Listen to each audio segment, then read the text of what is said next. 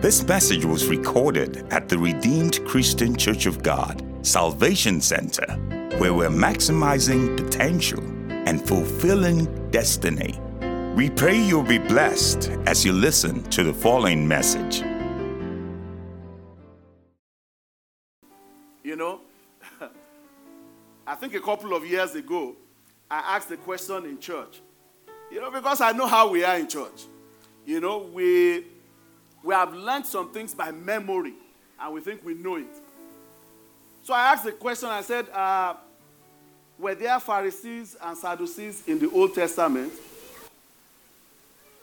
I didn't ask anybody to raise their hand, but I was observing the faces. Some people were like, oh yeah, Pharisees. Oh yeah, we had Pharisees in the Old Testament. The question is, where did you read about Pharisees in the Old Testament? There are no Pharisees and Sadducees in the Old Testament. In fact, the history of Pharisees and Sadducees started in that period. In those 400 years, two things of significance happened. Number one is the Maccabean War, is what they call it, the Maccabean War. The Maccabean War, what happened then was the king of Syria came and invaded Israel and took over the temple, ransacked the temple, took all the gold and all the holy things and took them away, and was making the people to do things that God told them not to do. And they resisted. The first family that resisted is the family that remember I said two things of significance. That family, after that war, the Jews won that war. That family then naturally became the leader of the nation of Israel. You know, they started what is known as the Hasmonean dynasty. So two things, the Maccabean War and the Hasmonean dynasty. The Maccabean War was as a result of the Jews defending what God has given to them, their religious practices. One of the fears I have today is that the church is losing its distinctive. The line between the world and the church is become blurry. There's this appetite for us to look like the world and do the things of the world. But that was what the Jews had to resist, and resist vehemently, and led to a war. The Jews have three distinctives. Number one, their Sabbath. They don't play with Sabbath. Till this day, Jews still observe the Sabbath. I'm not saying we should observe the Sabbath, but I'm just saying, right? The Sabbath, circumcision, still a big deal among the Jews. And then monotheism. Monotheism, there's only one God. For the Lord our God is one God. There's no worship of money. Many people in church today worship money. That is why the scripture says that you cannot serve God and serve mammon at the same time. So the scripture recognizes that some people, they worship money. Their money is everything. So those two things were very important because of what the Syrians tried to do to them to make them do abominable things. That is how the Pharisees and the Sadducees evolved. And they became the defenders of the law. During the Hasmonean dynasty, you know, human nature. They too now were doing things that were uncomely. And the people rejected it. The king wanted to be the priest and be the king at the same time. They said no. Priesthood and the kingship are two separate things. Then sort of like a civil war broke out. The scripture says in 1 Corinthians, it says when a brother, if they have an issue, it said don't take it to a carnal judge. You should be able to settle within yourselves. During their war, kind of like a civil war, both sides now went to invite the Romans to come and help them. That is how they brought the Romans in. So when the New Testament opens with the Romans, Romans in charge, that is the context of the New Testament. At the time we read about in Matthew, they were under heavy taxations from Rome under Augustus Caesar. And because of that, and all the pains that will come with an occupation army, they began to pray to God for a Messiah. So for them, when they are praying for a Messiah, they are praying for a Messiah that will come with a military force and help them politically to resolve their issues. Praise the Lord. I dare say there are some people in the church today that have lost sight of who the Messiah is. The Messiah is not your errand God. Oh, Father, do this for me, and do that for me, and do that for me. That is what God represents to some people. So they had an expectation of the Messiah, but their expectation of the Messiah was wrong. And that's why many of them were disappointed. That's why they couldn't believe or follow what Jesus was teaching. Many in the church today also get disappointed when God doesn't play or dance to their tune. I know a person that left church, said, I fasted and I prayed. And the thing I fasted and prayed about, God did not answer. Therefore, this thing must not be true. My question to you is, do you want a God that is obeying you? You know, a God that you are commanding. Okay, God, I have woken up, go get me breakfast. You've reversed the role. That cannot be a God.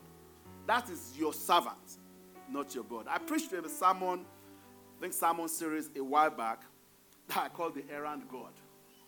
God is not your errand God. Praise the Lord. So, what I want to do this morning very quickly, to tie that context to the message today, is ask a question. What if there was no Christmas? What if Jesus was not born? That will help us understand the meaning of his birth. No? If Jesus was not born, then certain things that are in place now will not be in place. So number one,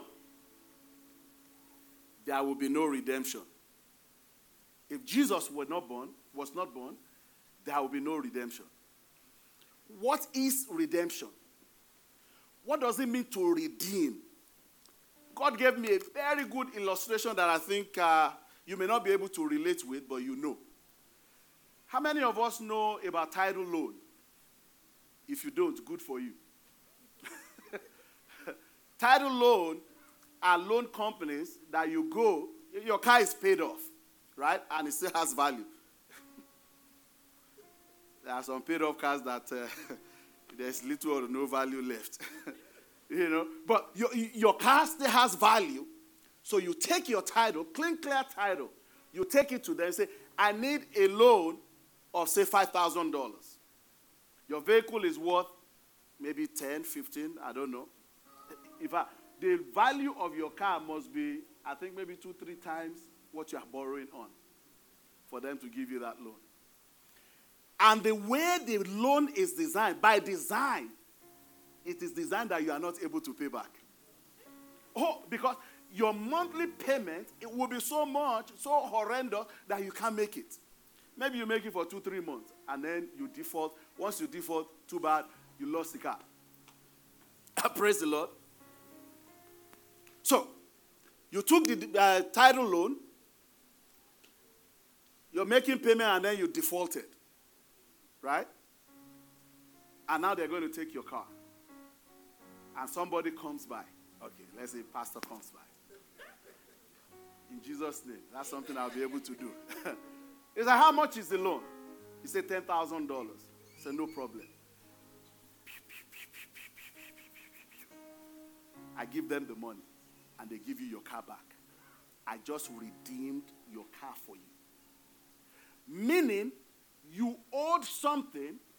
What has been taken to you, taken away from you, it was their legal right to do that.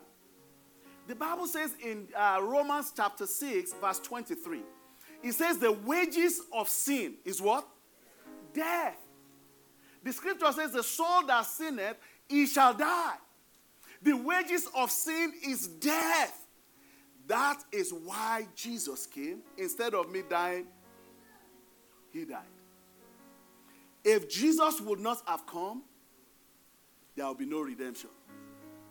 It means you and I will still be doing the turtle dove and the goats and the sheep and the atonement and this and that. But Jesus came and did it once for all. Hallelujah. If Jesus would not have come, there will have been no redemption. Listen to this. We deserve to die for our sins, but Jesus came along and died on our behalf.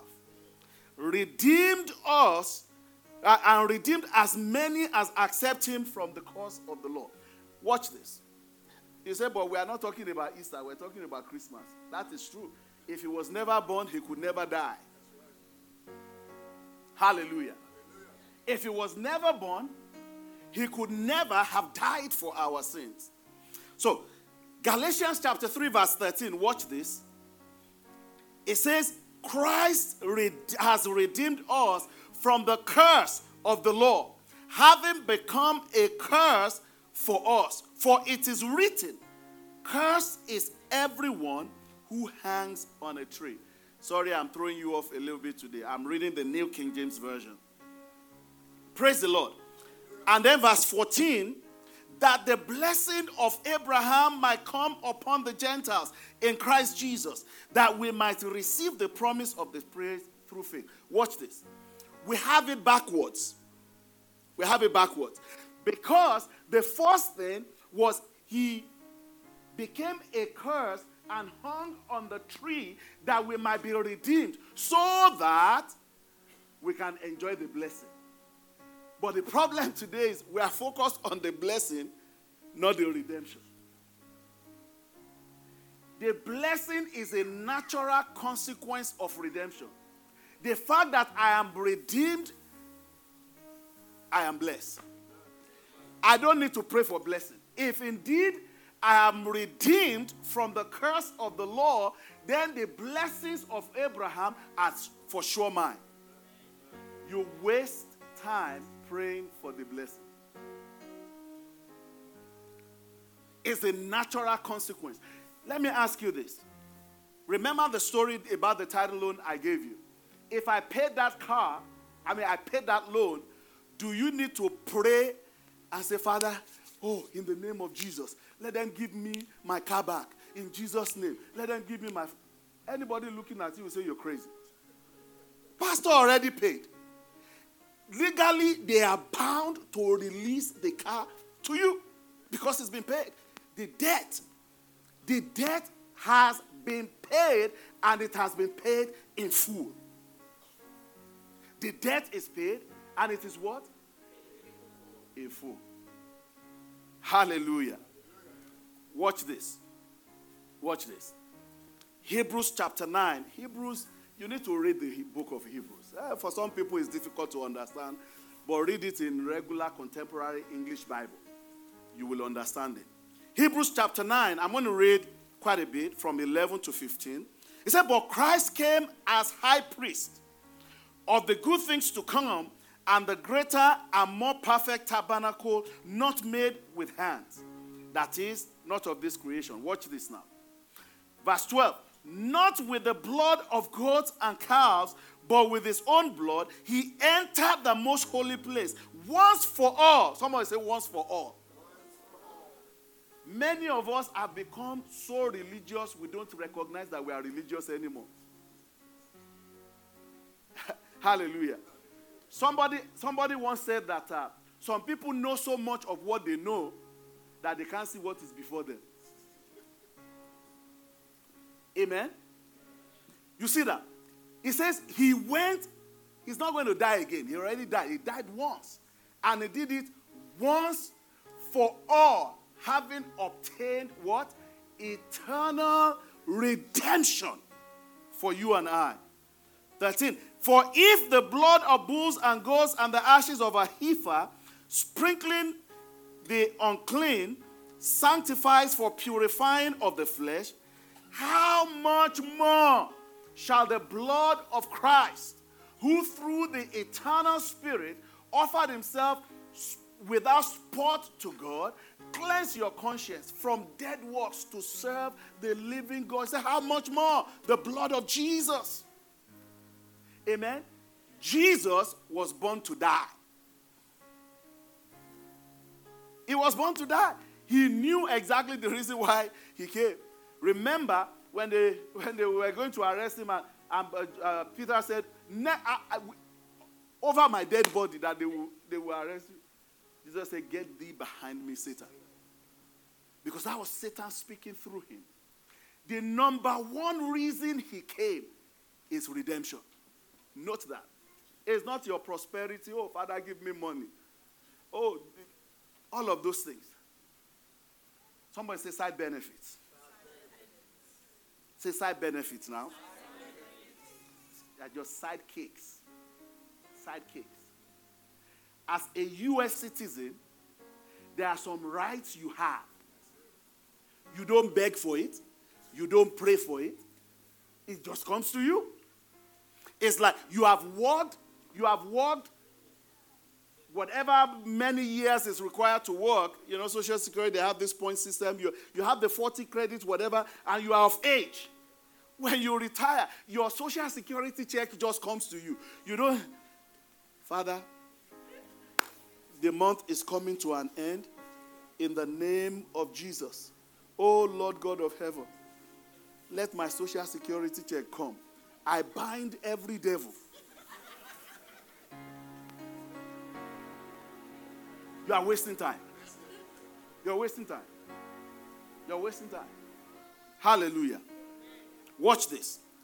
So how much more the blood of Jesus? Verse 15. It says, and for this reason, he is the mediator of the new covenant by means of death for the redemption of the transgressions under the first covenant, that those who are called may receive the promise of the eternal inheritance. What is he saying? It's saying because Jesus came, because Jesus was born, and because he died, he has earned for you under that covenant. Every one of your transgression is taken away. Every single one of them. Past, present, and future. Hallelujah. Redemption. Redemption. Number two, we're saying, what if there was no Christmas? What would be missing in my life? Number one, there's no Messiah. There's no redemption. There's no forgiveness of sin. There's no forgiveness of sin. There's no salvation. Because, remember, for thousands of years, they've been doing all their rituals. But it still was not enough. It still was not enough. He came to redeem man and restore our relationship back to God. Number two, very quickly, because of time. And I think I'll just take number two and we'll probably have to skip and just conclude. Watch this. If there was no Christmas, there would be no justification. There's no justification. What is justification? Justification means in spite of yourself and what you have done, God receives you and accepts you. So God is not ignorant of what you have done. In fact, it's one of the things that excites me so much about my salvation. You know, I've told you, I'm sure by now some of you are wondering, what is it gone? What is it that he's always talking about? You know, there are some things that I have done that I'm too embarrassed to share with you. But guess what? God knows every single one of them, and he still loves me. That's right. That's right. Hallelujah. Hallelujah. Some of you, as much as you love me, if I tell you some of those things, sir, it's difficult to come back from that. In fact, sometimes when I behave a certain way, that old guy is coming now. I can see it. I smell it. You are not smelling anything. It's just your judgmental mind that is coming into play. With all that God knows about you, He still loves you. You know that there are some of us that were born again from the womb. You know, some people. No, not some of us. Some people, because I'm certainly not one of them. You know, so you cannot relate with sin. You can't relate with... I can relate with sin. Because I was there. When the scripture says, He pulled me out of the miry clay. He set my feet upon the rock to stay. And He washed me by the washing of water by His word. I know what that means. There are certain things, if you know about who you call your friend today, you will cease to be their friend. Why? Because we don't have the power of justification. We can only relate with people by what they did and what they didn't do. That's why people have cliques. These are my homies. Because of what they do to themselves. These are my friends. I can't relate. They are not in our club. We have an exclusive club over here. None of that in Christ Jesus. The Bible says, Romans chapter 3, verse 24. Romans 3, 24. It says, being justified freely by His grace. Hallelujah. Being justified freely by His grace through the redemption that is in who? In Christ Jesus. I am justified. Somebody say that. I am justified. The Bible says, if your heart does not condemn you, no man can condemn you. The reason many people feel condemned and feel unaccepted and feel nobody likes me, nobody loves me, is because you don't know who you are in Christ Jesus. The Bible says we have been freely justified through the redemption that is in Christ Jesus. If Jesus would not have been born, it would be okay for you to feel that way. And many people will feel that way. You are looking for a sense of belonging. Who will like me? Who will be my friend? Who will hang out with me? Don't hang out with me. I will hang out with the Holy Spirit. Don't hang out. That's okay. It's your prerogative not to hang out with me. And I have a decision to make. That I too stay on your lane. Stay on your lane. Why? Because we have been freely. Somebody say freely. Freely meaning I didn't pay for it. It's not by works. It's not what I did. He has freely justified me through the redemption that is in Christ Jesus. Am I preaching good or no? Romans chapter 5 verse 1. Therefore, having been justified by faith, we have peace with God through our Lord Jesus Christ. You see, everything revolves around Him. Isn't that the song we sang earlier? Everything revolves around you, Jesus, you. Romans 5 verse 9.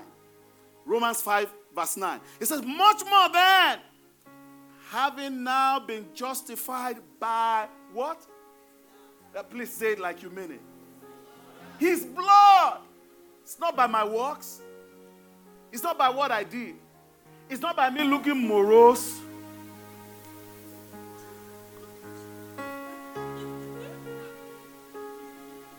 You lack joy.